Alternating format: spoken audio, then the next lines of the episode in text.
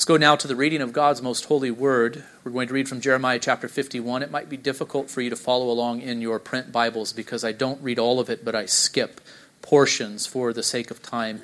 And you know what I try to do when I read the Old Testament is I'm reading some portion from the Old Testament that does stand behind the sermon text. And right now we're in the book of Revelation. So I might make explicit reference to it in the sermon, I might not, but you need to just listen carefully to how Jeremiah 51 stands behind Revelation chapter 18. Beginning in verse 1, "Thus says the Lord, Behold, I will stir up the spirit of a destroyer against Babylon." Remember that Judah had been taken into captivity into Babylon, but God would soon judge Babylon. "Against the inhabitants of Leb-Kamai. And I will send to Babylon winnowers, and they shall winnow her, and they shall empty her land when they come against her from every side on the day of trouble. For Israel and Judah have not been forsaken by their God, the Lord of hosts, but the land of the Chaldeans is full of guilt against the Holy One of Israel. Flee from the midst of Babylon, let everyone save his life. Be not cut off in her punishment, for this is the time of the Lord's vengeance, the repayment he is rendering her. Babylon was a golden cup in the Lord's hand, making all the earth drunken. The nations drank of her wine, therefore the nations went mad. Suddenly Babylon has fallen and been broken. Wail for her, take balm for her pain, perhaps she may be healed. We would have healed Babylon, but she was not healed. Forsake her, and let us go each to his own country, for her judgment has reached up to heaven and has been lifted even to the skies. The Lord has brought about our vindication. Come, let us declare in Zion the work of the Lord our God. I will repay Babylon, says the Lord, and all the inhabitants of Chaldea before your eyes, for all the evil they have done in Zion, declares the Lord. Behold, I am against you, O destroying mountain, declares the Lord, which destroys the whole earth. I will stretch out my hand against you and roll you down from the crags and make you a burnt mountain. No stone shall be taken from you for a corner, and no stone for a foundation, but you shall be a perpetual waste, declares the Lord. For thus says the Lord of hosts, the God of Israel, the daughter of Babylon is like a threshing floor at the time when it is trodden. Yet a little while, and the time of her harvest will come. Nebuchadnezzar, the king of Babylon, has devoured me, he has crushed me, he has made me an empty vessel, he has swallowed me like a monster.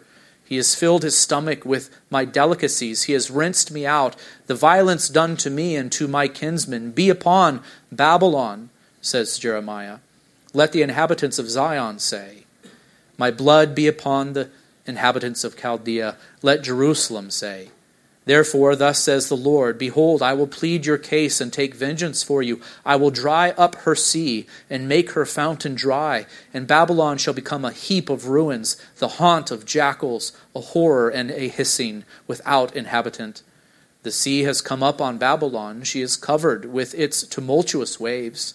Her cities have become a horror, a land of drought and a desert, a land in which no one dwells and through which no son of man passes. Go out of the midst of her, my people. Let everyone save his life from the fierce anger of the Lord. Jeremiah wrote in a book all the disaster that should come upon Babylon, all these words that are written concerning Babylon. And Jeremiah said to Seraiah, When you come to Babylon, see that you read all these words and say, O Lord, you have said concerning this place that you will cut it off, so that nothing shall dwell in it, neither man nor beast, and it shall be made desolate forever. And when you finish reading this book, tie a stone to it and cast it into the midst of the Euphrates and say, Thus shall Babylon sink to rise no more, because of the disaster that I am bringing upon her, and they shall become exhausted. Thus far are the words of Jeremiah, and thus far are the words of the Lord our God.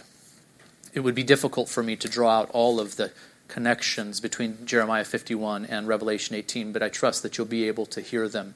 In Revelation chapter 18, we read this.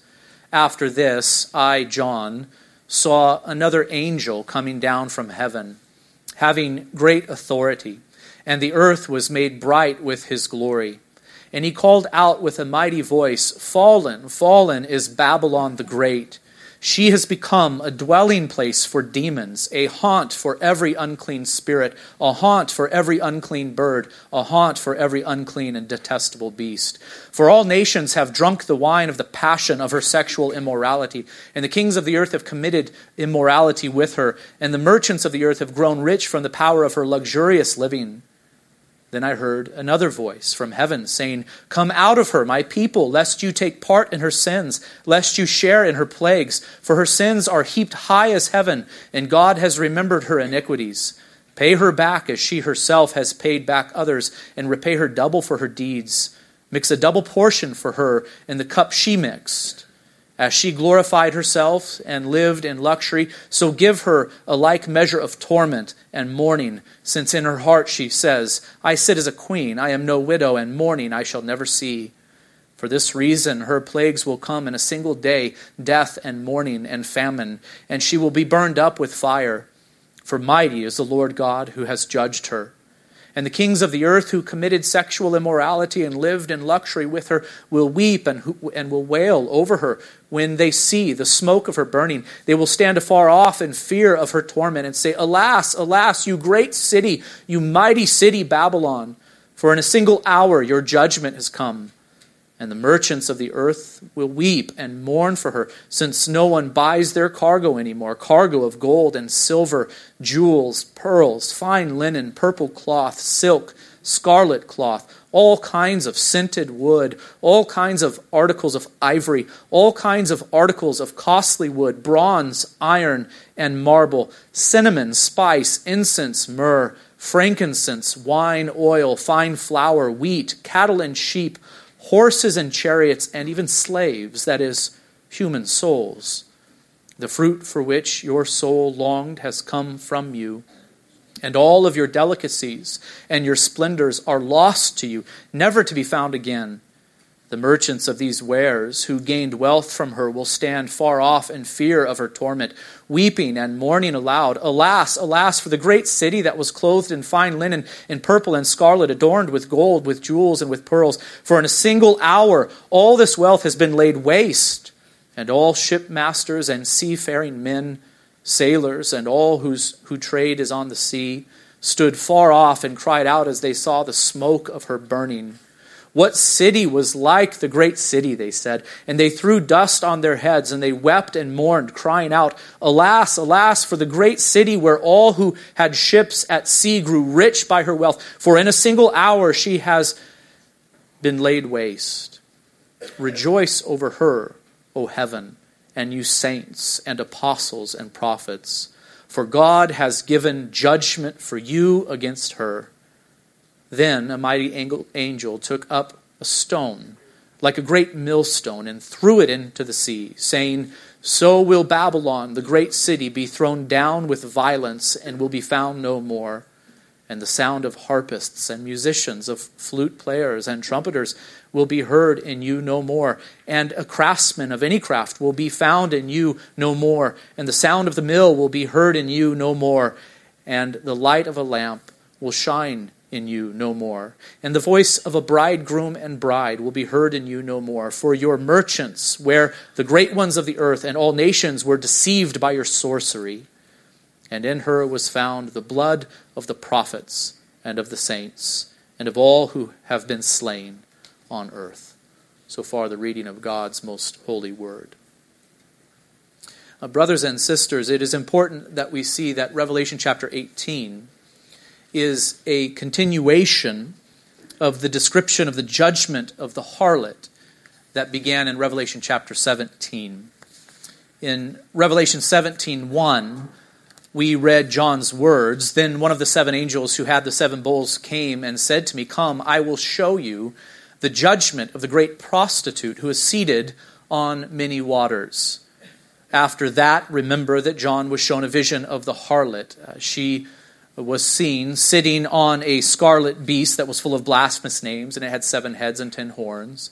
The woman was arrayed in purple and scarlet, and she was adorned with gold and jewels and pearls, holding in her hand a golden cup full of abominations and the impurities of her sexual immorality. So you remember all of that from Revelation chapter 17. And remember that when we consider the way that the harlot and the beast upon which she rides is described, it becomes clear that for the original recipients of the book of Revelation, who were alive in Asia Minor in the 1st century AD, she, that is the harlot or the prostitute, symbolized the seductiveness of Roman culture, the culture in which they lived.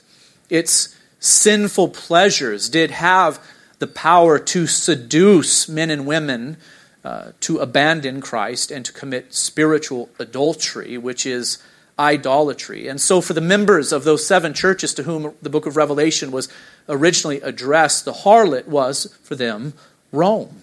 That is what they would have immediately thought of. They would have noticed that this woman and all of her seductiveness and the way in which she is described and the symbolism that is found within Revelation chapter 17 points to Rome. And the message, therefore, for those Christians was, do not be seduced by Rome and all of the pleasures, the worldly and sinful pleasures that she holds out to you. But when we consider the harlot's name, it becomes clear that she symbolizes not only Rome, but all of the cultures of the world that seduce in the way that Rome did. For on her forehead was written a name of mystery. So we are clued in here to the fact that this is not speaking just of one particular city or one particular culture, but to all cultures that do function in this way. On her forehead was written a name of mystery. And what was the name of this prostitute or harlot except Babylon the Great, mother of prostitutes and of earth's abominations? And so by this time, the ancient city of Babylon had come to symbolize the seductiveness of the world. It was ancient Babylon that conquered Judah. It was there, to Babylon, that the people of God were exiled long before the days when the book of Revelation was written. It was ancient Babylon that conquered Judah. They were exiled there. And it was there in Babylon that the Israelites were to remain pure. They were constantly tempted to abandon the worship of the one true God and to just assimilate to that culture in which they then found themselves living. It was from Babylon that God would rescue his people as the great city would be judged. And that is what we heard a description of there in Jeremiah chapter 51. And so ancient Babylon, Judah's captivity there, followed by their redemption and the judgment that place would have come, that place had come upon them, had come to have a symbolic significance then. Babylon is code for all that is evil and seductive in the world, which does tempt men and women to commit idolatry. And so by the end of chapter 17, we are told that this harlot symbolizes the great city that has dominion over the kings of the earth. For the members of the 7 churches to whom Revelation was addressed, the harlot stood for Rome. For the people of Judah who were long ago carried away into captivity in the 6th century BC, the harlot was for them Babylon and that culture that did seduce. For you and me who are alive today, the harlot symbolizes the seductiveness of our own culture. And I hope that you are able to look out upon our culture and to see the harlot there, that indeed our culture does seduce us in very many ways. There are many things that appeal to the flesh and to our fallen nature. And we must beware of the harlot even today. So just as the beast from the sea and the false prophet of Revelation 13 have always been active in the world, so it is with the harlot. The dragon of Revelation 12 has always used these three: political powers that persecute, also false teaching, and the seductiveness of the world to draw men and women away from the worship of the Creator into an idolatrous worship of the creation instead. That is the message that is coming forth loud and clear in the book of Revelation, really ever since Revelation chapter 12. There is a war that is going on, and there is temptation that does constantly come against God's people in this world. So by the end of chapter 17, I think we have a very good idea of what the prostitute represents. She represents the seductiveness of the world. She represents the way in which the world, particularly the great cultures and great cities of the world, seduce and drive men and women to chase after her pleasures and to make them ultimate. The pleasures of money, the pleasures of power, the pleasures of fame and of sexual immorality, to name just a few. Indeed, the kings of the earth have committed sexual immorality with her, and it is from her cup that the dwellers on earth have become drunk. That is Revelation 17:2. Notice also by the end of Revelation 17, we have a description of the harlot along with the description of the beast upon which she rides. That is all we have there by the end of the chapter. Only that, a description of the harlot and a description of the beast on which she rides. She is described as being very beautiful, and the power of her allure is recognized even by John. But as of yet, by the end of Revelation 17, we've heard nothing of her judgment, as was promised to us in Revelation 17:1, when the angel said to John, "Come, I will show you the judgment of the great prostitute who is seated on many waters." It's almost as if the angel wants to make it known to John, before he even shows this prostitute to him, that she is already judged. And so mention of her judgment comes in verse 1 of Revelation 17. Then she is described, but what we have here in chapter 18 is actually a description of the judgment of this prostitute, whose name is Babylon. And so what is the point of all of this that we are considering here in the book of Revelation in chapters 17 and 18? Why was this vision given to John and through him to us? What exactly does God desire for us to take away from all of this? I think that his desire is that we would come to see the sinful seduction of the world for what it is. We have come to faith in Christ. We have been called out of what then? We have been called out of the world to walk faithfully with Christ. Now, as Christians, we do have to relearn the proper perspective that we are to have about the world out of which we have been called. I think for those who are called out of the world to walk with Christ from a young age, the relearning might not be such a difficult experience for them, but especially for those who have walked in the world for some time and then have been called out of it to walk faithfully with Christ, we have to readjust our thinking. How are we to perceive then this world in which we live? How are we to perceive it? And I think what we are being urged to do here is to see that this world, though so beautiful in many respects, and though very seductive, this world is empty. This world and the things of this world, the sinful things of this world, only lead to death. They are things that are destined for judgment, and so sure is the judgment of this world that Revelation chapter 18 describes the world as judged already. We are to see the world, the harlot or Babylon, for what she is. And then the thing that we are urged to do here is to flee from her and to God through faith in Christ Jesus and to the heavenly and eternal city of Jerusalem. And so Revelation 18 describes the judgment of Babylon or the harlot to us, but I want you to notice that the judgment of Babylon is described to us in such a way that we also receive a kind of heavenly commentary on Babylon's true nature. Everyone, it seems, has an opinion concerning the happenings of this world. You notice that. There are so many voices that do cry out to us in the world, making comment on the world and the happenings of this world. Everyone has an opinion. They're not hard to find. You turn on the television, you turn on talk radio, you open the paper, and you find opinions. But friends, it is God's commentary that matters ultimately. It is his commentary that matters the most. It is his perspective on the world that we should be most eager to hear.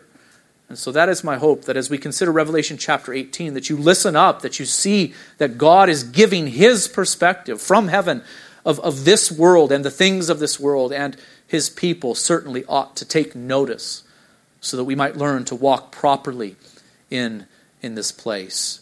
Notice five things. First of all, recognize that when God comments on Babylon, he speaks of her as being already fallen. This we see in verses 1 through 3. Indeed, it is peppered throughout the text. After this, John saw another angel coming down from heaven, having great authority, and the earth was made bright with his glory. And he called out with a mighty voice, and what does he declare to John, living 2,000 years ago?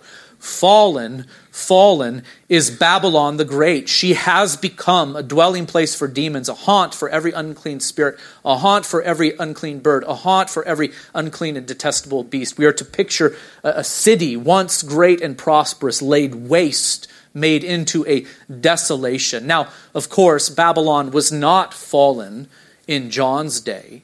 And indeed, she is not actually fallen today. This world and the great cultures of this world are still very seductive. But this angel from heaven says that Babylon the Great is fallen, fallen. He repeats it twice. It is as good as done, I think, is the message that is being delivered here. Though Christians, even to this present day, are still tempted by the harlot, whose name is Babylon, it is as good as done. She is fallen. This is her true nature.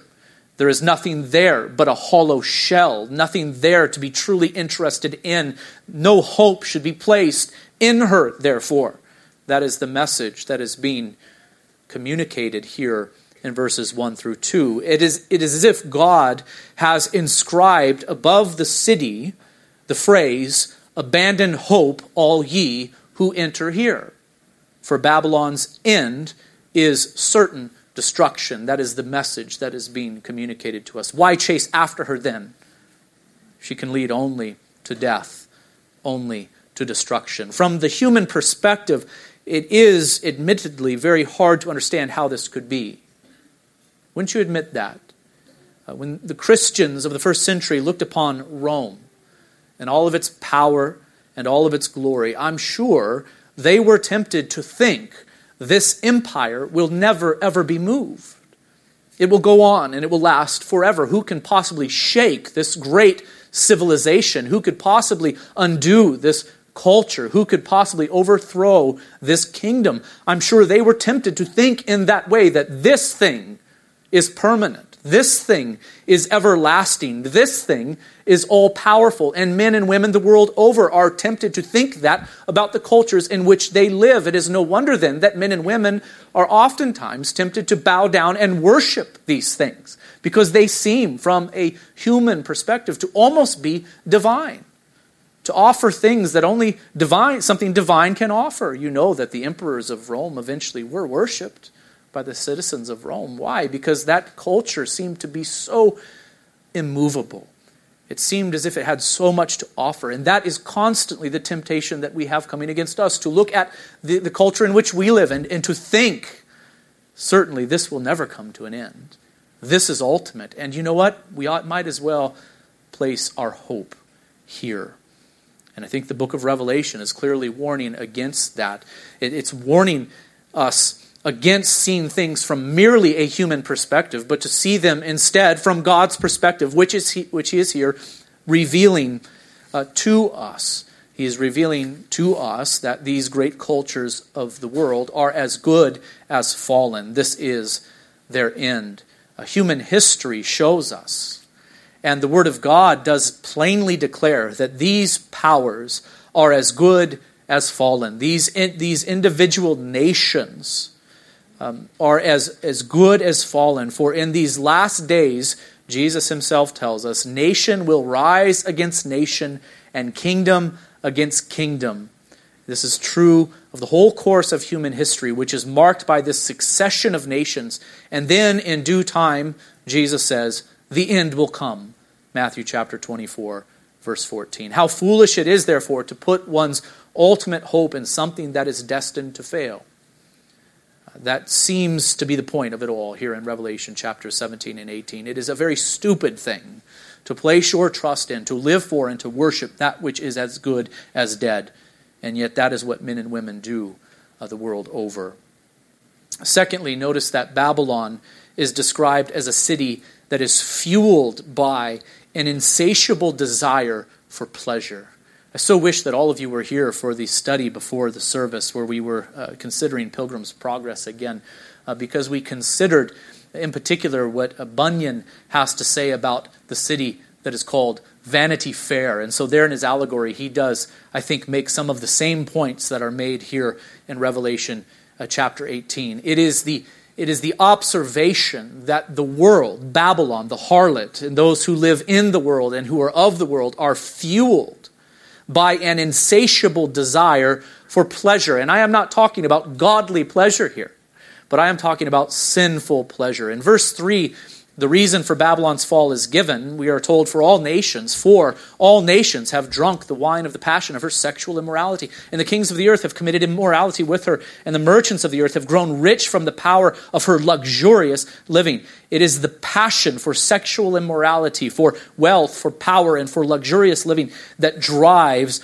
Babylon. It is a kind of engine that makes her run. It is what makes her tick. The news headlines have been very interesting the last couple of months, haven't they? Have you noticed that? How many politicians are we finding out, and how many powerful and wealthy people are we finding out that in the dark places they are really just living for themselves? Were you surprised by it? I don't know. Were you surprised by the fact that they were so driven by the quest for pleasure, by the pursuit of wealth and power and sexual immorality? It's amazing how sometimes we are very naive. We think that people are more virtuous than they really are. But here is what the Word of God does plainly reveal to us, that this Babylon, this seductive city, is driven by the pursuit of these things. Notice how those that belong to Babylon mourn when she is judged in this text. Verse 9, and the kings of the earth who committed sexual immorality and lived in luxury with her, what do?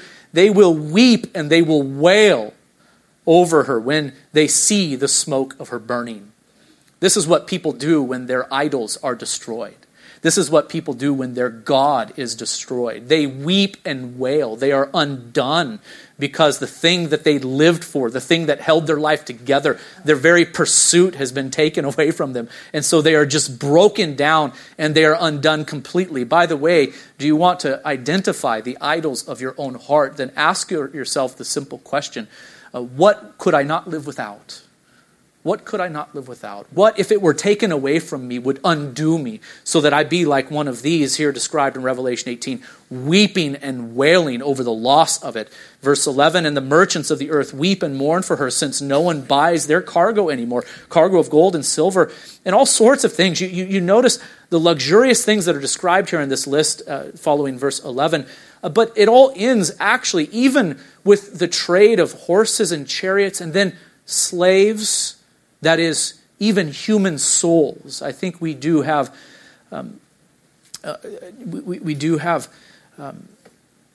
recognition here of just how far human beings are willing to go in their pursuit of pleasure.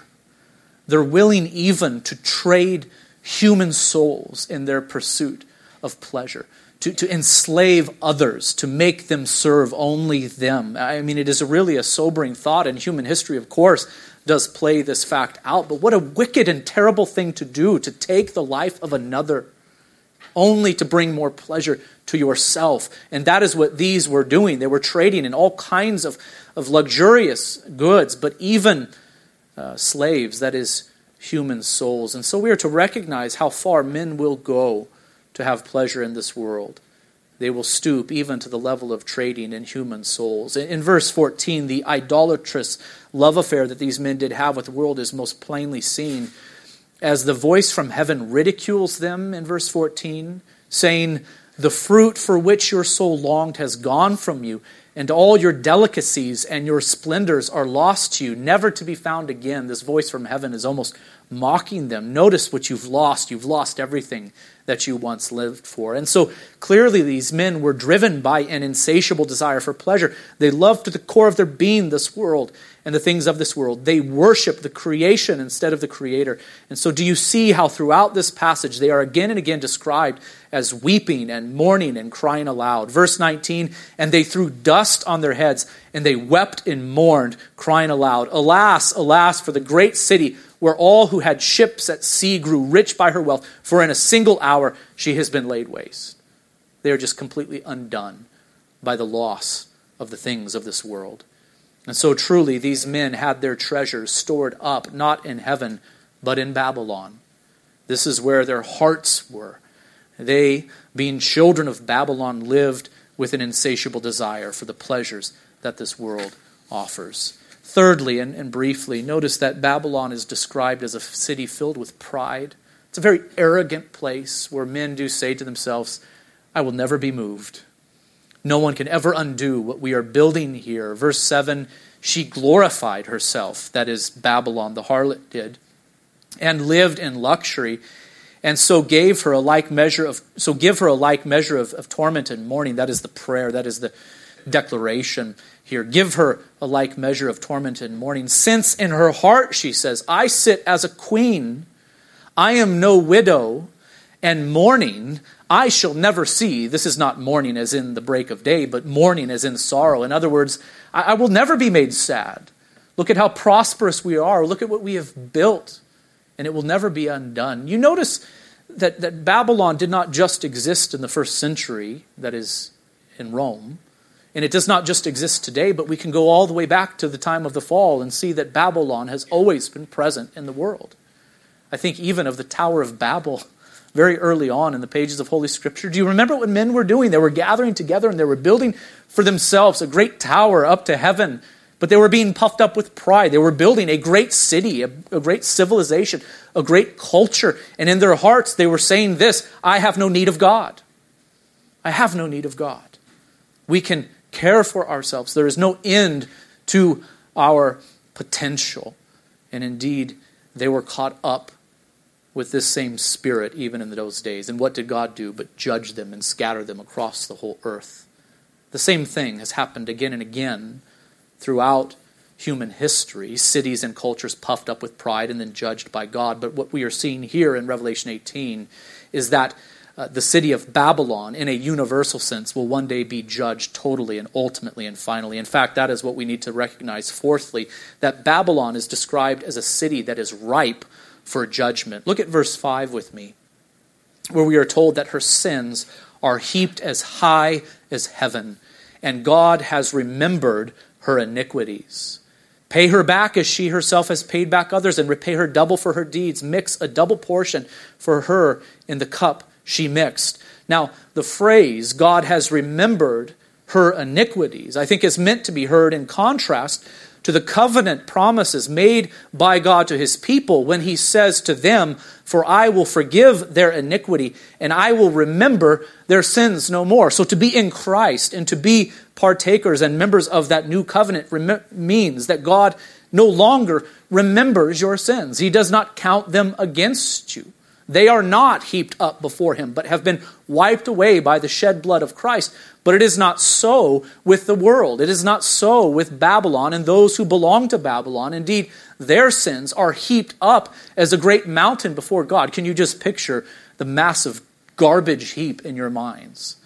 God has forgotten not one of their sins, but in fact, their sins stand before God, and the city is ripe for judgment. For those who are in Christ, though our sins are like scarlet, God has made us white as snow. For as high as the heavens are above the earth, so great is his steadfast love towards those who fear him. As far as the east is from the west, so far does he remove our transgressions from us.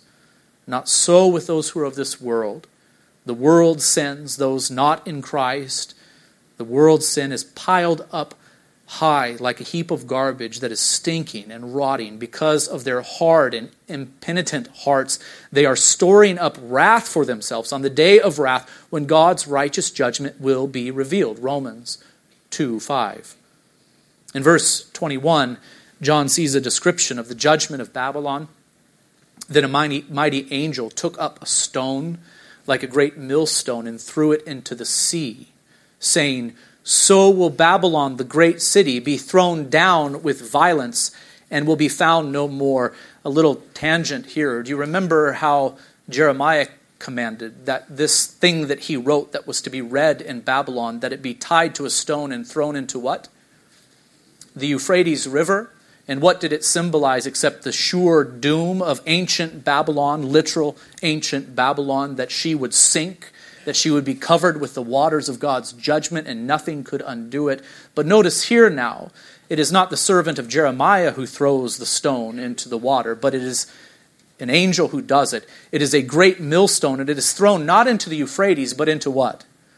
The sea, symbolizing the universality of this judgment. It is not just one city or one culture that will be judged here, but all the great cities of the world. It will be Babylon universal that is judged at the end time. A millstone is a very large and heavy stone that is used to grind grain. And so you can imagine what it would look like for one of those to be thrown into the sea, and how quickly it would sink to the bottom and vanish into the dark abyss. Have you ever been out on the ocean into deep water? You know, there's something unsettling about it, looking down into the deep, something overwhelming about it. But to imagine taking a very large millstone and throwing it in, that thing would disappear almost instantly, and it would sink to the bottom, never to return. Now, that is what is being symbolized here, that this is how sure Babylon's destruction is. It will be like this. It will come quickly. It will be full. It will be final. It will be something that cannot be reversed in any way. This is how the judgment of Babylon will go. And we are also told that the sound of harpists and musicians and flute players and trumpeters will be heard in Babylon no more. No more craftsmen crafting their crafts will be found anymore in them. No more of the sound of the mill will be heard. Not even the voice of the bridegroom and the bride will be heard anymore. In other words, everything that makes culture great, everything that makes culture pleasant and enjoyable will be taken away in that day when Babylon is judged, and the new heavens and the new earth are ushered in. For your merchants, this is why the judgment is coming. For your merchants were the great ones of the earth, and all the nations were deceived by your sorcery, and in her was found the blood of the prophets and of saints, and all who have been slain on earth. So this culture was ripe for judgment because she was so fueled by and so given to sinful living, even to the point of drawing out the blood of prophets and of saints. And why would Babylon do that? Because the world hates those who are of Christ. For those who are of Christ will take no part in Babylon. And so there is a war of cultures that does go on continually within the world. Those who are of Christ, who are living for the kingdom to come, the new heavens and the new earth, who belong to the heavenly Jerusalem, and those who are of Babylon, and those two cultures, light and darkness, conflict so strongly with one another that those who are of the darkness hate those who are of the light ultimately, and do bring from time to time fierce persecution upon the church. I think this is quite a commentary on human culture. And I think we should take care, on the one hand, not to push this too far in assuming that all cultures are equally wicked. Indeed, some cultures are more corrupt than others. Some are more fueled by an insatiable desire for pleasure than others. And some are therefore more ripe for judgment than others, the pile of their sins being heaped up higher than the piles of others. So we should not push it too far and act as if this is a commentary on all cultures in particular. The judgment pronounced against Babylon here is not meant to be applied with such exactness, but communicates more generally that this is how the world works.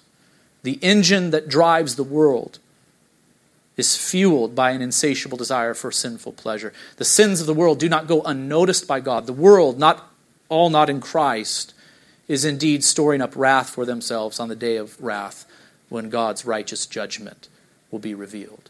So you get it, don't you? It's quite a commentary on the world in which we live. Fifthly, notice that Babylon is described as a city to flee from. And I think this is most important to notice. I think this is really the meaning of the text and the message for the believer. Verse 4 seems most important to me when we read, "Then I heard another voice from heaven saying, 'Come out of her, my people, lest you take part in her sins, lest you share in her plagues.'" That is the message to the church. That is the message to the Christian. Come out of her, my people, lest you take part in her sins, lest you share in her plagues. This is the point. God wants his people to see the world for what it is, to recognize the seductiveness of the world, to see what is good in it, of course, and to see what is rightly to be enjoyed to the glory of God, but to recognize what is sinful too.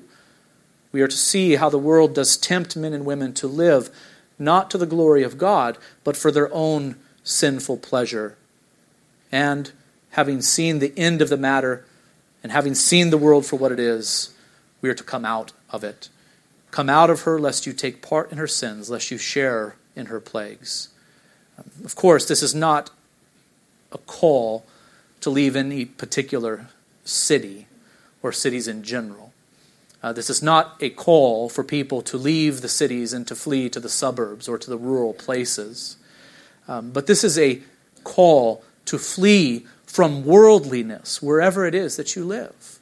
Be it in the big cities or in the rural places, flee from worldliness. Walk through Vanity Fair, but do not be seduced by Vanity Fair.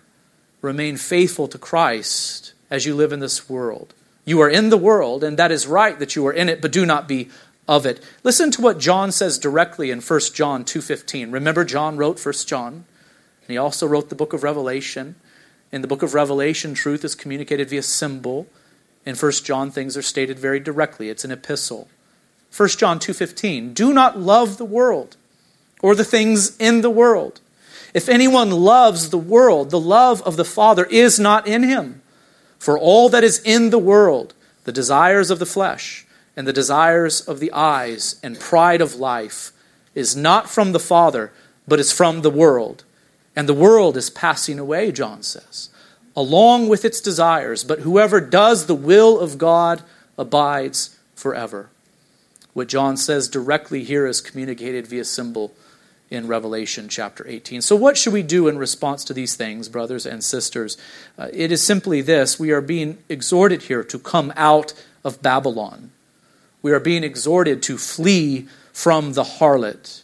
Her power may be concentrated in large and prosperous places. And it may be particularly seductive in capitals and in the great cities of the world. But her tentacles are far-reaching, aren't they? So that we feel her allure even out here in Hemet, in a fairly rural place. There are places that are more rural than this, of course. But we feel her seductiveness even here. Her tentacles are far-reaching. We do feel the allure, even ourselves, and we are to flee from her. And so I wonder, this is the question that must be asked, has she grabbed a hold of you in any way? Does she have a hold upon your heart even today? Your impulse, I think, might be to say, well, certainly not. But I would really urge you to not answer so quickly, but to slow down and to really contemplate these things. Has the harlot grabbed a hold of me? Has she latched on in any way? Have I fallen in love with this world in a way that is ungodly? Or do I love God and His kingdom supremely? And so I wonder, how is your heart?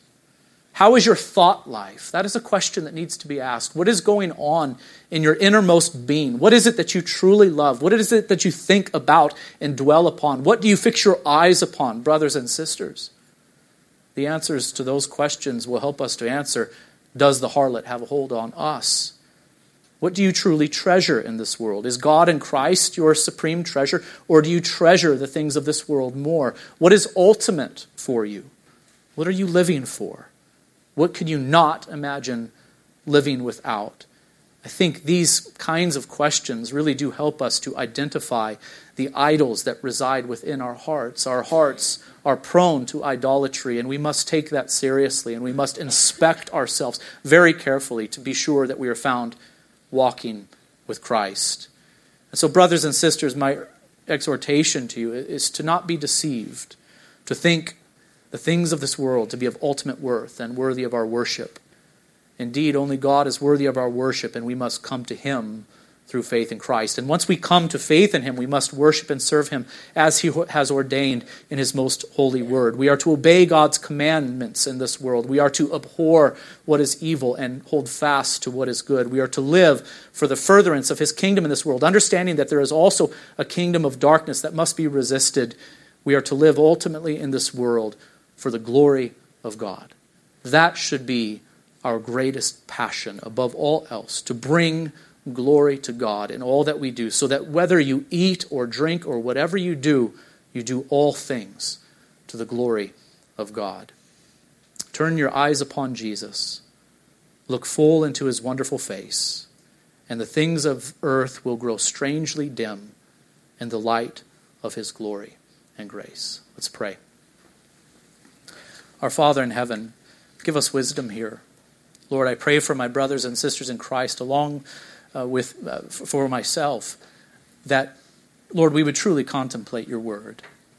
Lord, give us insight into our own heart and our own mind, that we would be able to recognize what it is that we love most. I pray that we would indeed live joyfully in this world, that we would partake of the good things of this world with thanksgiving and give glory to you through them, Lord, when we eat and when we drink and when we enjoy our relationships and when we even enjoy culture, that which is good in culture. Lord, may we do it truly and from the heart and to your glory. But Father, give us the wisdom to see that which is evil. I pray that in all that we think and all that we say and all that we do, we would do it to your glory, honor, and praise. Help us, we pray. And it's in Christ's name that we say these things. And all of God's people say, amen.